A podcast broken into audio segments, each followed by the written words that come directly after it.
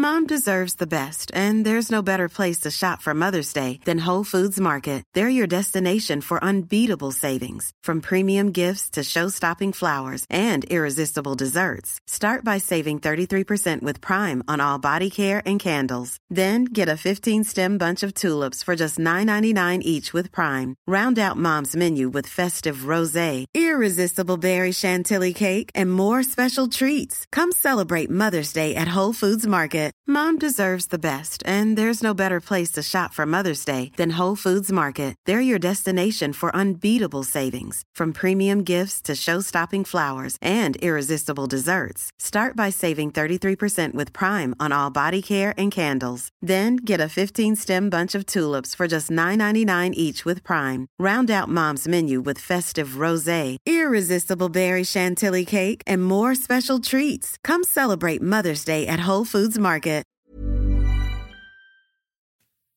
As a mom, vegan of 20 years, and entrepreneur, I need a lot of energy. And I turn to Athletic Greens to help me out. Athletic Greens is part of the daily nutrition regimen for thousands of top performers, professional athletes, and health conscious go getters worldwide, including USA cycling and endurance athletes. So I knew I would trust them. It's developed from a complex blend of 75 vitamins, minerals, and whole food sourced ingredients. And it's a comprehensive all in one greens powder engineered to fill the nutritional gaps in your diet and support your body's nutritional needs across the four pillars of health gut health immune system, energy, and recovery. And these are all things that I'm super interested in. I put a scoop in my smoothie in the morning, and it feels amazing to know that I'm set up to feel my best and sustain my energy all day long. Try for yourself at athleticgreens.com slash lityoga. That's athleticgreens.com slash lityoga. And get lit up.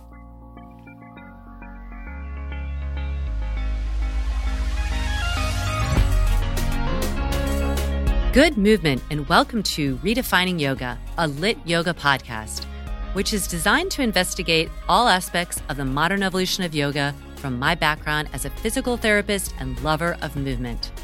My mission is to help everyone find freedom through smarter and safer movement patterns so together we can be uplifted, benefiting all beings. Welcome to Friday with Friends.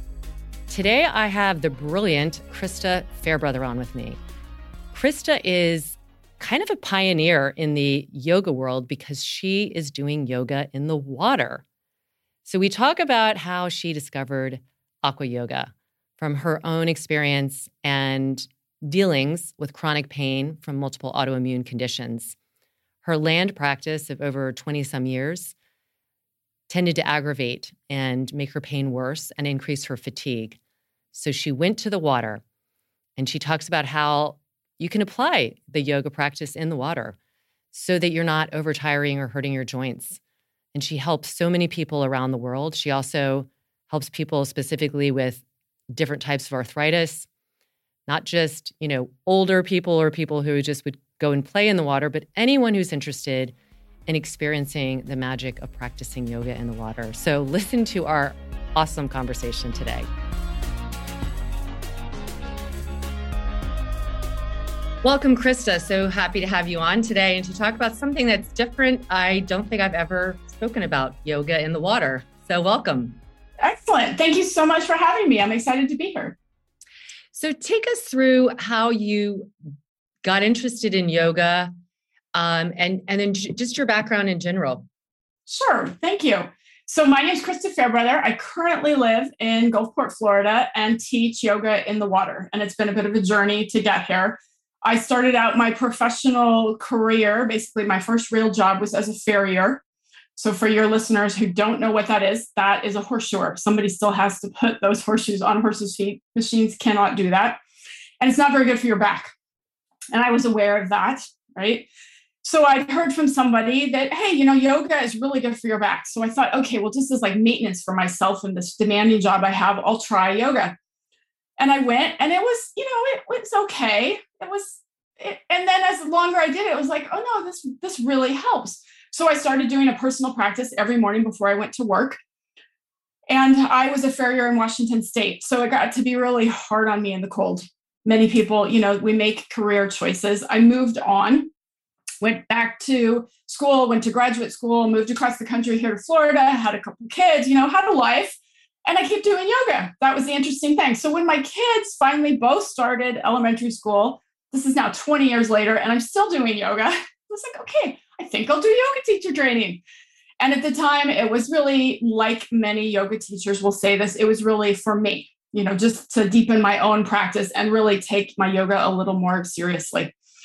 However, when I went into it, I did have a diagnosis of systemic lupus erythematosus, which is an autoimmune disease, and I was living with that and was a little stressed about can I make it through yoga teacher training managing this disease when I was in yoga teacher training, I changed doctors, got a different diagnosis. I had a lot more going on than just lupus. It was like, wow, I have done all these things with my life despite having these multiple arthritic conditions. And I really think this yoga as a self management tool has really what has allowed me to be so successful at these things. So I immediately sought out yoga for arthritis teacher training, went there. It was there I met a fellow yoga teacher from Florida who had a weekly wine, women, and pool night for yoga. I was like, why has nobody ever told me about this? It sounds like the best thing ever. So immediately after that yoga for arthritis training, I literally like went home, Googled it because there was no cell phone reception where I was, and immediately signed up for water yoga teacher training and uh, learned how to do that went to teaching it and it really became my passion within the yoga world and that's really what i have moved forward with is water yoga for everybody, and again, especially for people who live with arthritis. So, um, just go a little bit more into detail about the symptoms of lupus and what were the other discoveries that were made when it, when you realized it wasn't just this one autoimmune disease. Yeah. So, lupus as an autoimmune disease means you know it's attacking yourself, and what distinguishes lupus from some of the others is lupus can attack anything most autoimmune diseases will target one particular part of your body. Like a lot of people have heard of thyroid disease, like Hashimoto's. And so it's just one part of your body being targeted. Whereas why it's called systemic lupus is it'll attack anything. And the symptoms really vary person to person, which makes it very hard to diagnose. The diagnosis I received when I changed doctors and got a little more in depth to it was actually mixed connective tissue disease, which is a it's kind of a party. It it uh, is made up of four types of arthritis that often usually pair up in people. So I manifest as more lupus and rheumatoid arthritis. Some people manifest as scleroderma and myositis, and some people manifest as all four. And so it it means that you're dealing with more than just one, right? It's hard enough to deal with one, but it's kind of this roller coaster of ride of, well, which one is going to give me trouble today? It feels always like a party. And I'm very open with my diagnosis because, especially in the yoga world, there's a lot of perceptions about what, what yoga people should look like and how they should live their lives. And I am, you know, white, cisgendered, relatively thin. I'm getting a little older, hmm. comfortably middle aged now but uh, I don't necessarily look like what people associate with as people having these diseases. And really, the reality is, is anybody can get these diseases, and you can still do yoga despite having some really scary diagnosis. So I hope by being open with what I'm dealing with, that it really lets other people expand what their possibilities are on either side of where they fit. I think that's wonderful. I think that's really important. And I think the yoga world is opening up to being more inclusive in the ways people should look people uh, with their different diagnosis or you know symptoms even if they haven't gotten a diagnosis and you know most people are more familiar with osteoarthritis which is more of a degenerative disease mm-hmm. that can that can happen um, over a period of time and you know even with osteoarthritis yoga can be helpful but some um, less i guess for lack of a better word, less intelligent forms of yoga could, can actually uh, probably exacerbate it. Did you find the yoga that you were practicing on land, even though it was helping you in some ways, was exacerbating some of your other symptoms? Absolutely, yeah. So I actually started my yoga journey where I kind of started talking with you today with Iyengar yoga. And Iyengar yoga, I love Iyengar yoga. I'm not going to knock it if you know people are going to hear what i'm going to say and maybe flinch a little bit but it is a very demanding style of yoga And it really is a lot about pushing to your limits. And mm-hmm. I was finding I was pushing past mine. So, having practiced Iyengar yoga for a long time, and I have with multiple instructors because I continued in Iyengar yoga, is it made me um, a very good I th- and I think maybe the nature of me being a farrier and a craftsman previously is I would say as almost like a yoga craftsman. I'm really good with props. I can help people safely get in and out of, you know, virtually anything. That isn't necessarily what yoga is about. and really, as I have gone on my journey with my health, I've really come to rely more and more on some of the other limbs of yoga. So, yoga is not just these shapes we make. And really, for those of us who live with chronic disease, those other limbs of yoga are where a really a lot of the power lies. Yes, exercise is great and those aspects of yoga can be great, but it's it's not just what it's all about. And you really will get much more from the practice if you ap- approach it from more of a holistic place than just uh, hey, I'm going to work on this one shape today.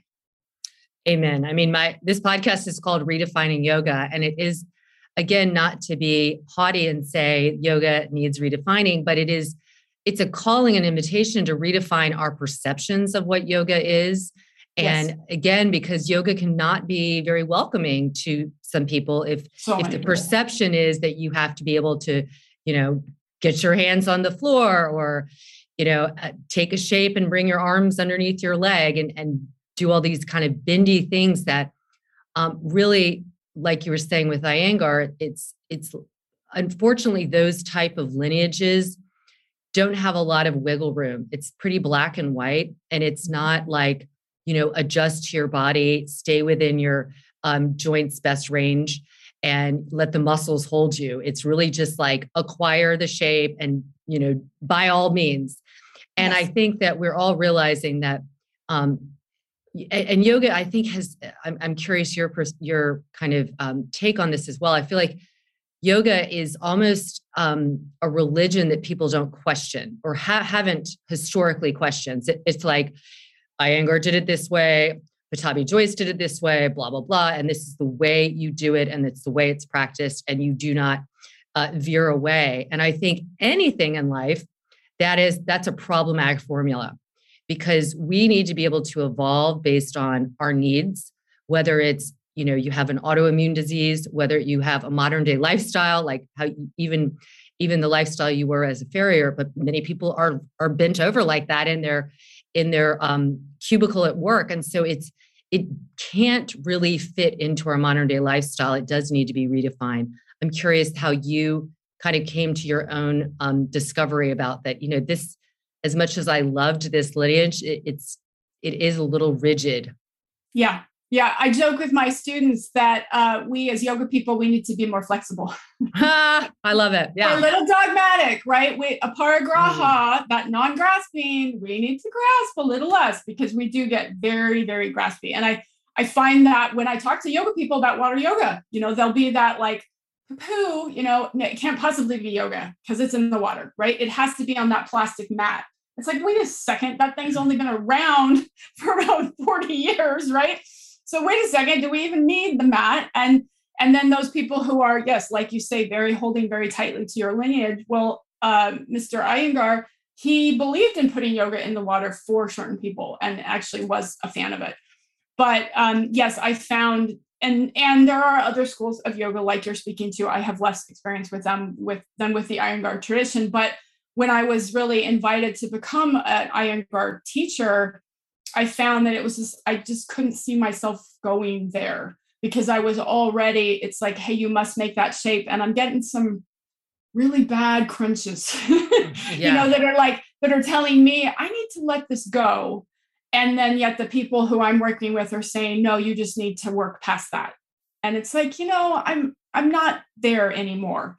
And and as i've come to you know work this chronic Ill, walk this chronic illness path excuse me it really has become that place of how can i have compassion for myself mm-hmm. because we as yoga teachers i think we're very compassionate for others especially if you get into this place if you're really trying to help people with a lot of health problems which i tend to in my work and you know it's really easy to have those compassion for others and then it's like wait a second what happened to compassion for myself So it's very inauthentic. If I go to class and and work on ahimsa and help my students learn to practice in a way that's non-harming, and then I go home and do a two-hour practice and push myself really, really hard. That's that disconnect is not about my students. That's about me, and I have to own that for myself. And that's really when I let it go.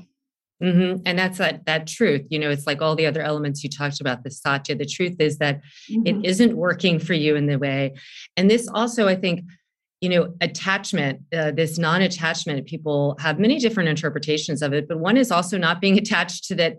There is one way. It is this mm-hmm. dogmatic way that we have to be open-minded and and make it work so that everybody has an experience of improving not only the way they move and feel but the you know that that how their spirit is is buoyant and not um heavy. You know there's so many people who are suffering from chronic pain and just the diagnosis itself is like a is like a big cross they're they're they're carrying around and I, i'm sure i'd love for you to speak to that a little bit how it's important to have a diagnosis. I'm sure it gives you a a sense of freedom in a way, an understanding of what has been going on that might have been mysterious.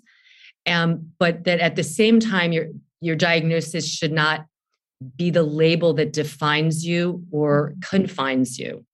Yes. Yeah that is an excellent point. So when you are someone living with a chronic illness and i we might as well own the fact it's mostly women and there is that element if you you know going to go to the library and uh, there's been a lot of great books written on this lately in terms of women's experience with the healthcare system when you have a chronic illness. So we're we're kind of dismissed, like myself in my journey. It's like, hey, I'm shoeing horses. I'm bucking 150 pound pound, you know, um, 150 pound bales of hay. I'm, you know, writing 20 hours a week. There is no way that this person who presents in their late 20s could possibly have all this stuff going on so when my blood work is a little off, they're like, oh, you must have had a little germ. So, you know, it was always dismissed, dismissed, dismissed. And finally, when I had my second son, it's that's when my health crashed enough to where it's like, okay, you can't, nobody's hiding this, something's going on. And I only share that journey because I actually had symptoms of this when I was a kid. and so it's, I have been living with this since I was maybe eight to 12 years old. And I didn't get diagnosed until I was 41. Mm. And so that is a long journey. Most people, it's five to seven years. So if you've been carrying that like crazy making, what is all this stuff and getting dismissed around for a long time, it is very validating to get a diagnosis, like you said. It also gives you some clarity in terms of your research, working effectively with your healthcare team, which is absolutely always should be front and center, right? As yoga teachers, we stay in our scope of practice, which you hear me talk today a lot about these chronic health conditions, but really I'm always taking it from the approach of what can I offer with yoga for these. So working with your healthcare providers and that idea of, of lifestyle management. What are you going to do for yourself? So that idea of you can take your diagnosis and rather than having it define you, making it something that just gives you a little bit of structure for the information you're taking in and make some informed choices.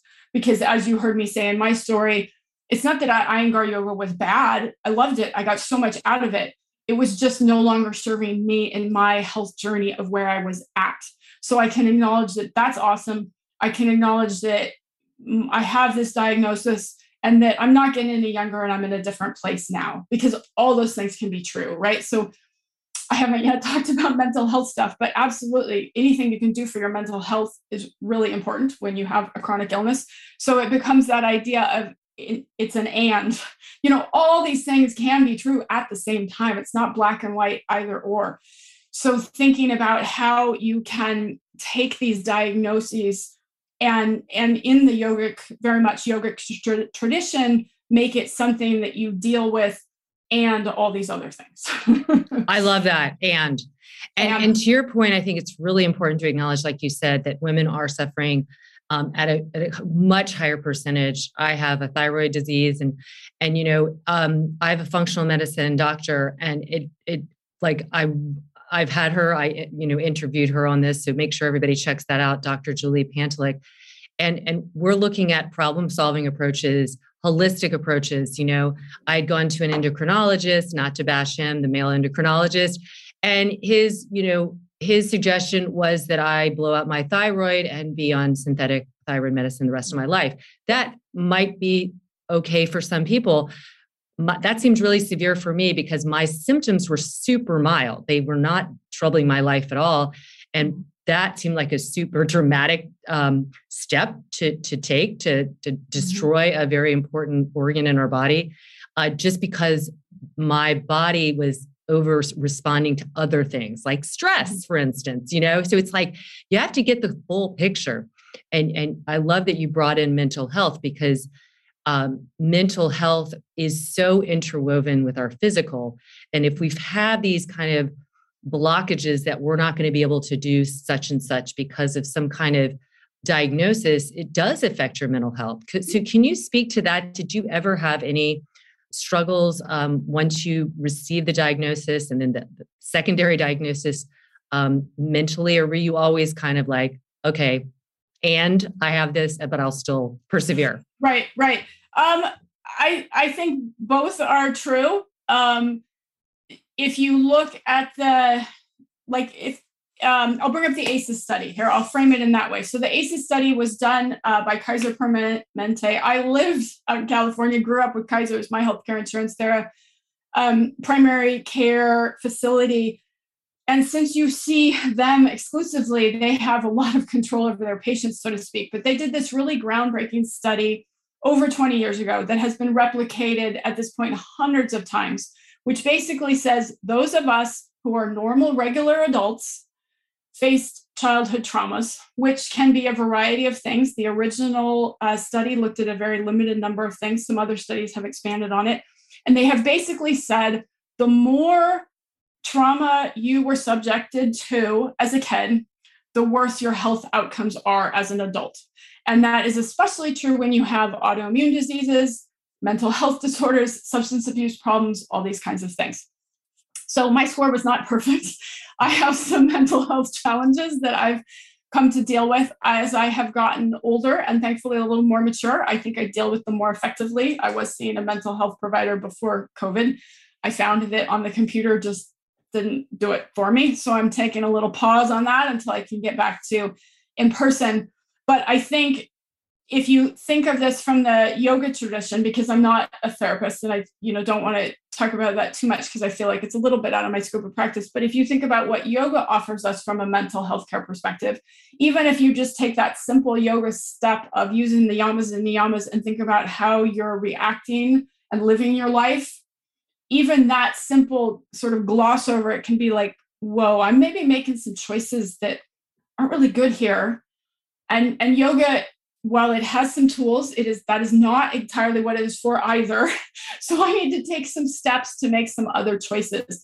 And so I think when you apply like a yogic lens to where you are in your own mental health, it's that okay, there's lots of diagnostic tools out there you can use to establish sort of a baseline of where you are from a mental health perspective there's the yoga perspective of okay what is what are the yamas and yamas telling me about how i'm living my life and then you know what do i have access to which becomes really important because having access to mental health care uh, practices is a big problem right now. I totally recognize that. So it's what what you actually can manage to do and combine those and then make the choice for you and where you're at.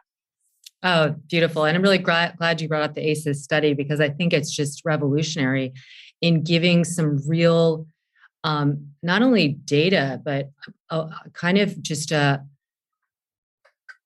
it it in a way condenses and makes it very formulaic so that you can think like oh something that you might not have thought of as a trauma was actually indeed it has been documented as such like parents divorcing or a parent that kind of always exploded. You know sometimes we just think we don't know. That's just what we grew up with. And we don't know that the impact that has on our nervous system and quite mm-hmm. possibly our our you know internal health system so yes as always go and and seek help as much as you're able to but also recognize that there's lots of other tools and and you're not alone in that Definitely. so thank you for bringing that up i'd love to talk now about your um your arthritic yoga or yoga for arthritis and aqua yoga because personally i've never seen it and i'm I'm I'm a very open-minded person. I'm I agree. There should be yoga is like to me it's any form of practice, movement, mental, dance, whatever is going to make you feel more full of joy and raise your spirit. And um, I think we just do ourselves such a disservice by putting yoga in a box and this is yoga and this is not.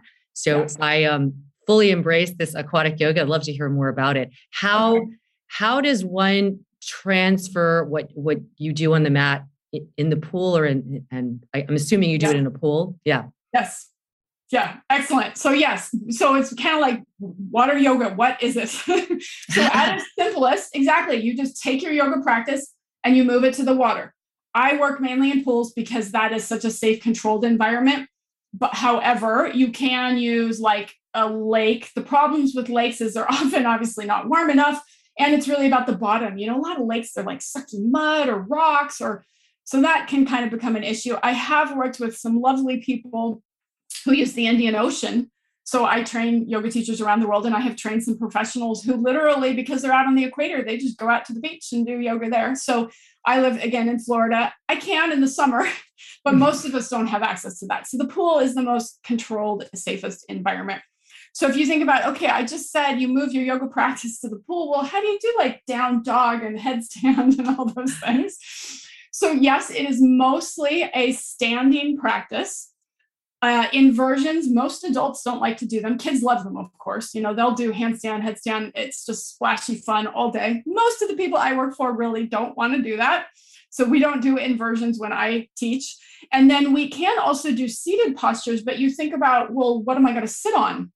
Most pools are not large enough to give an entire class uh, seats. You know, you as an individual could use the pool steps, but you know, if you think about public environment, we don't have that. So then we're doing something like sitting on kickboards or a pool noodle. And then it's not a like really calming, like I'm going to chill out when I sit here practice. It's like, whoa, heck, this is a really balanced, heavy, muscular effort thing to sit here and do a seated yoga practice. So it it kind of turns on its head a little bit what you think of in terms of what's calming, what's very vigorous, it allows a lot of people who aren't able to practice on land to get a yoga practice because I mentioned it's mainly a standing practice. Well, that eliminates the need to bear weight on your hands, which becomes a huge point. I've worked with a lot of really quite young people who, as soon as your thumbs go, down dog, plank, figure, or excuse me, being on all fours, it's just out. When you and say so, thumbs go, do you mean arthritic wise yeah, or, or even rheumatoid arthritis? Yeah, yeah so your saddle yeah. joint, your thumb is very complicated and it is hard to repair in such a way that you can resume a lot of weight bearing, right? As well as something as simple as carpal tunnel. There's, I'm sure, a lot of yoga teachers listening who have d- done a little too much yoga and gotten some sore wrists, right? There's a huge way we can, of course, hurt our wrists. So when we eliminate that need, Uh, that need to bear weight on our hands. It's hugely empowering for a lot of people. And then you think about, okay, well, we don't have to get on and off the ground. So there are so many people who can no longer get on and off the ground on that yoga mat, but they're maybe not emotionally ready for chair yoga. I love chair yoga. I do not actually think, especially you heard me talk about Iyengar so much. If you're an Iyengar yogi, chair yoga is not necessarily a mellow, calm thing, right? You can really, really push yourself with chair yoga most people don't see it that way. They think of chair yoga as being something very calm for very elderly seniors. And so they don't necessarily see themselves there at this time. So, water yoga can be this great bridge for people who can't access those other types of yoga, as well as I didn't know about water yoga when I was pregnant, but I so wish I had. Because if you're pregnant, regular yoga it's i mean it's fine but it's just not the same as yoga in the water. So if you're pregnant you know it just takes that weight off and you just get to move and feel a little more freedom like you did before you were pregnant. So it's really amazing for pregnant ladies as well. Yeah can so can you speak a little bit about the impact on the joints? So i i've done yes. um, yoga i mean i've done physical therapy um, hydrophysical therapy and and it is really wonderful but i'd love for you to speak specifically about the impact it has, the difference in water um, on the weight bearing compressive forces on your joints. Sure. Yeah. So speaking about arthritis, just sort of little kind of like review. Remember, there's for the listeners who don't know, there's more than 100 kinds of arthritis. Arthritis is just basically a catch all word for joint pain. And so we have talked, you know, we've we've talked about osteoarthritis which you very rightly described as the generally we think of as wear and tear and so we tend to associate it with seniors what is really happening is as younger people are becoming, you know, more professional athletes and stuff, we're starting to see osteoarthritis in younger and younger people. But what distinguishes osteoarthritis is it's usually just that joint that you perhaps wore out. So it can be one joint, it can be more joints, such as your entire spine. Rheumatoid arthritis, it, it attacks your joints capsules. So instead of thinking of it as bones grinding like sandpaper, it's more like the sock around your foot is full of thorns. And so your joint is getting aggravated from the outside in. So we've talked about that. And then, you know, we talked about lupus and some of the other systemic kinds. But I'm going to address your joint question specifically from that osteorheumatoid perspective, because those are the two most common kinds of arthritis we're going to see.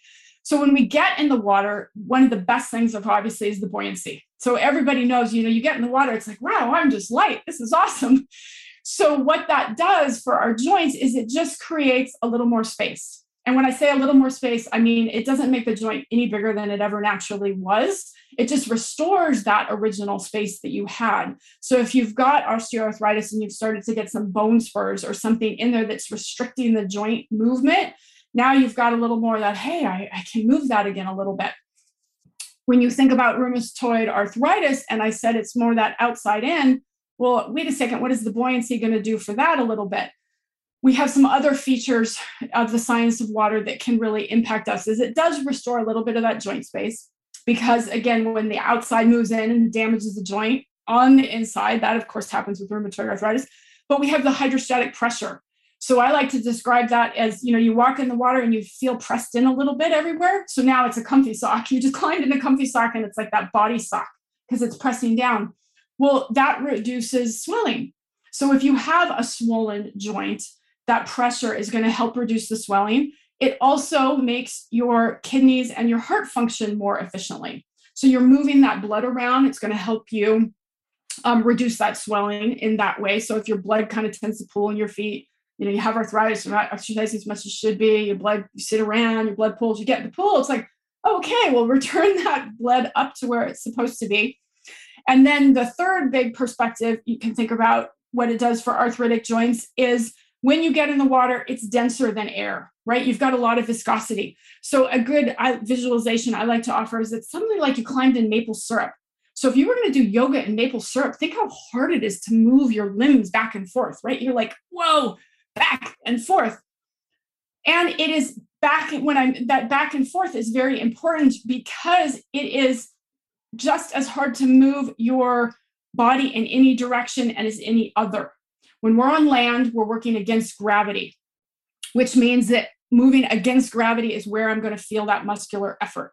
If you did a bicep curl, like you know, you tuck your right elbow in and you've got a weight in your fist and you bring that weight up towards your shoulder and do a bicep curl you know, that bicep, that muscle on top, that's where you're going to feel it. Yes, your tricep does a little something as you lower it down, but now you're working with gravity, so it's not as profound. When we get in the water and all you simply do is move your hand, so you let go of the weight, you don't even need the weight, you bring your hand up to your shoulder. In maple syrup, it's just as hard to bring that hand back down. And so you get a really balanced muscular effort, which is more supportive to a damaged joint than to have a very dominant muscle on one side of the joint. So those are the kind of the three aspects of water buoyancy, hydrostatic pressure, and viscosity that really help people who live with arthritis. Wow, you described that so beautifully, Christa. I mean, really, it was like really perfect, just in balance science with the layman's terms. I think that that was like a selling it was like a selling three minute. I mean, everybody's you can gonna, tell I've, I've, maybe said that a time or two before, right? Yeah. yeah no, but yeah. I think I think those are really important points to know. It's um there there's such incredible benefit of getting in the water. Absolutely. Um, I'd like for you to talk a little bit about because on your um, website there's a page there's a photo of somebody just lying over some noodles and lying there. Yeah. So let's talk a little bit about what this does for the parasympathetic nervous system. And I'll start by just mentioning for my birthday this year, because COVID, we're kind of limited in what we could do. Yeah. My husband gave me a surprise at a um, flotation tank. Oh, and I, I went in there and I was like, okay, am I going to really like, is this going to do much? Is this, am I going to get too cold? You know, I don't know. I, I, I was, it was terrible. I was already kind of thinking like, I'm not going to love it. And I loved it. I mean, loved it so much. It was an yeah. hour and we were floating in salt water. And what um, it is purported to do, which it absolutely does, it absolutely relaxes you. I mean, from every part, your your body, your mind. I just came out of there and I was like a wet noodle of of stress-free love. I just felt so incredible. And I really thought to myself, if I had this access, I would do this daily or several yeah. times a week. So, can you talk a little bit about that aspect of how water, especially when you have that balanced buoyancy, um, the salinity, I guess it was the, the salt water allowed you just to float without effort. But if you have those little things underneath, I'm sure you're doing that. So, yeah. Yeah. yeah what a nice gift. Yeah. So, it there was. is so the float tanks yeah for anybody who's not sure it's you know they're often kind of some sensory deprivation you're on your own little personal tank it is a ton of epsom salts and ton. so yeah. Ton. I have to admit i haven't i would love to go but i my husband is a marine scientist and it's just like the idea of all that salt in the water it's like oh. I, oh i know. When they told me how much was in there i kind of like from an environmental like, standpoint i was like I oh my gosh oh my god what am i doing? I know. Yeah. so I, I, I will fully admit i haven't done it as much as i would really love to because i'm not sure i could live with it. Would be too stressful. I couldn't relax yeah. i know. But there has been good solid research on those float tanks because again we researchers want a controlled environment right they want to control for their variables which you really can do when you can control the environment. So, you know, you can put in the right amount of salt so that you just spoke to you're you're not using any gear to maintain that place of neutral buoyancy. You're just beautifully floating. You can reduce your sensory input. So in yoga, well, that's the pratyahara practice, right? We've reduced our sensory input. There's been research that shows that, as you spoke to, it um, is very good for the parasympathetic nervous system. It almost acts like a weighted blanket that they have done research on um, kids who are on the spectrum for. So, the theory as to why water calms your nervous system, and anybody who's never been to a float tank can still speak to that, like, wow, I get in the bath and it's just like, oh, that's awesome.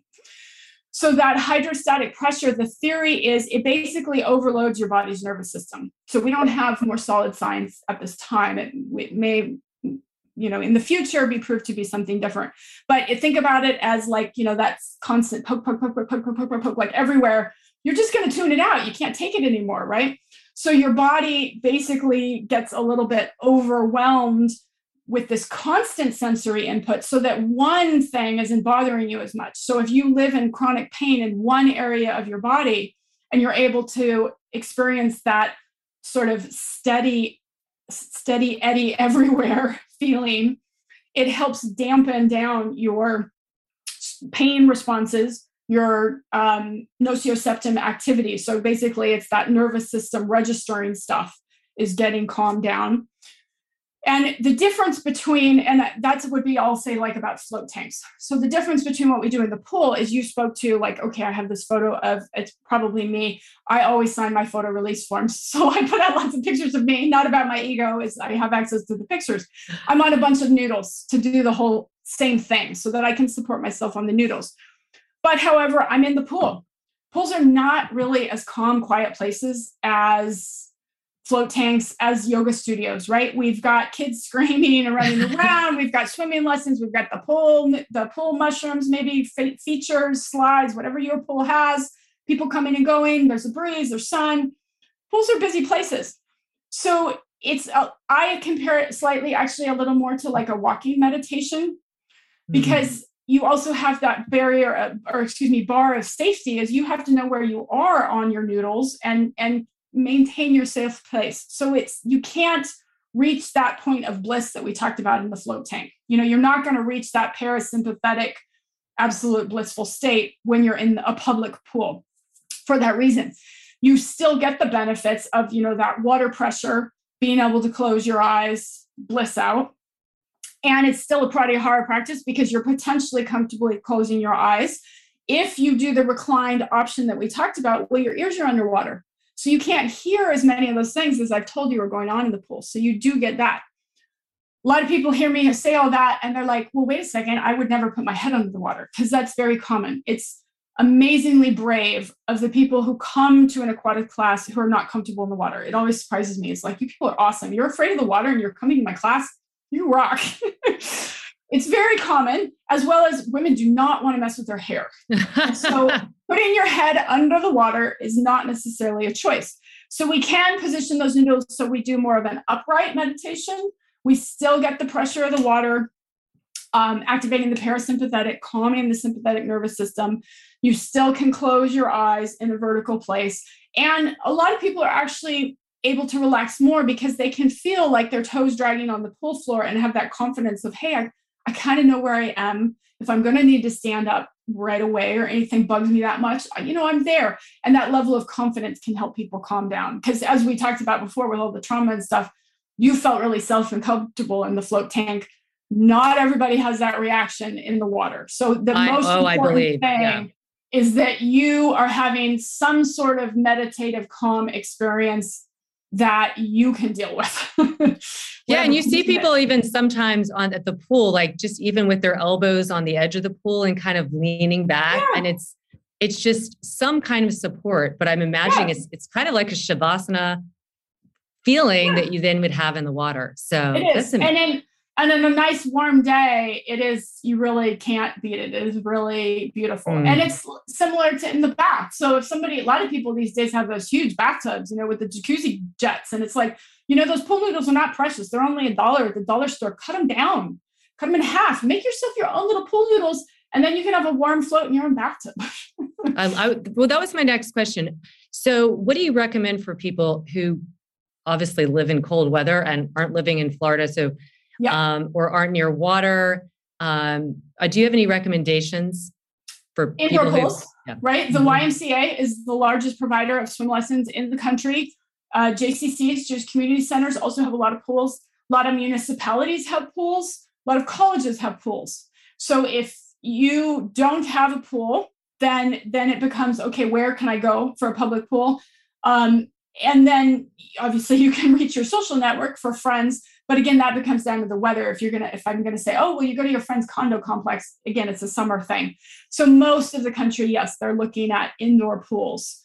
And then um, tech is obviously an issue at the pool. You know it's like if i were to say oh you could watch my video it's like well not so much at the pool right? What do you do so that becomes a barrier for people in terms of you're trying to develop a personal practice and and it's that idea of remembering. I mean, as yoga teachers we hear this oh i got on my mat and i didn't know what to do right?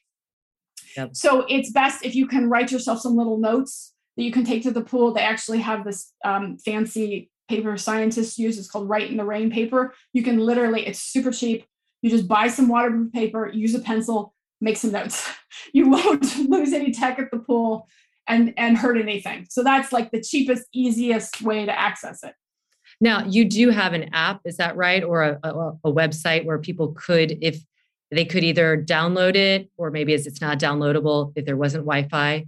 Um, right. I do have lots of resources on my website. Yeah. Whether it's I I try to do a lot of audio and then laminated waterproofs. I do have some videos, but again, those are something you kind of watch at home or on your phone. And it, even if you're comfortable with your phone on the pool, if it's a public pool, there's people swimming laps, your pool's gonna get, you know, your phone's gonna get splat. It's like, no, I get that tech is really hard on the pool. And that's why I really brought it back around to the, well, you can even write notes on your own piece of paper, right? It doesn't I love that. I don't yeah. want people to feel like they have to buy something to try something, right? That's yes. never it serving people, right? So yes, yes and we I have yeah. resources for sale, but don't make that the barrier. Please go to the pool and try. Okay, so in addition to offering classes for anyone in the general public, you also offer teacher trainings to teach people how to teach this. Is that correct? I do. I do here in Florida, in person and online. And the most exciting thing is my book is being published. I wrote a water yoga book and Woo! it's being published by Singing Dragon Publishers. It will be out in July worldwide. So if you're hearing this and you're in Australia and you're thinking, wait, it's summer now, I know I'm sorry it comes out in your winter, but at least you get access to the book. It will be released internationally. And it, while it is um, a book that's oriented a little bit to teaching, because that's what the publisher asked me to write, is a very comprehensive book that anybody could use to learn to practice. If they're like, hey, I, I love this and uh, just give me the book, that that will be available through all the regular book channels. That's incredible. Congratulations, Christa. That is such an accomplishment. And it's well rounded, really, to have, you know, uh, in print form, all this knowledge that you clearly have. It, I'm very impressed and I'm totally sold. I am not such a water person. I mean, I love it in terms of like, you know, splashing around, getting in there, yeah. but um, I'm definitely going to try. I'm going to look at your videos and try some stuff out. So, where can people learn more about you? My website is my name, which is Christa, C H R I S T A, Fairbrother, F as in Frank, A I R brother, all one word, dot com. And on Instagram, you have uh, I have Instagram, yeah, Aqua Content Yogi. So if you're like, I don't know, just hashtag Aqua Yoga, I'm there. Water yoga. if you Google it, water yoga, I'm there. So yeah, it's it's my passion, and I've been doing it for several years now. So I'm you can find me anywhere. If you want to find me, you will find me. No worries. Yeah, you're you're going to be our aqua yoga, uh, not guru, well, because yeah. I'm not a big guru person, but uh, you're the person to go to, the expert. And clearly, what I love is that you found this passion, and you're such a, a wonderful example of how like molding what you already were interested in um, what kind of hand was dealt to you and how you you've made it uh, this just magical profession and passion. So yeah congratulations. Appreciate yeah. it. Yeah. It's uh, one finds ways to work in what one's done with their lives right? And and i feel blessed that i'm in this place where i can share what i'm so passionate about. So it's yeah life life is good. Well thank you so much for your time. It was wonderful to talk to you. Thank you and everybody, make sure you check out Christa and go try some aqua yoga. Take your yoga to the water. Take it to the water. I love that. Yoga can be anywhere. All right, everyone. As always, I'm pulling for you.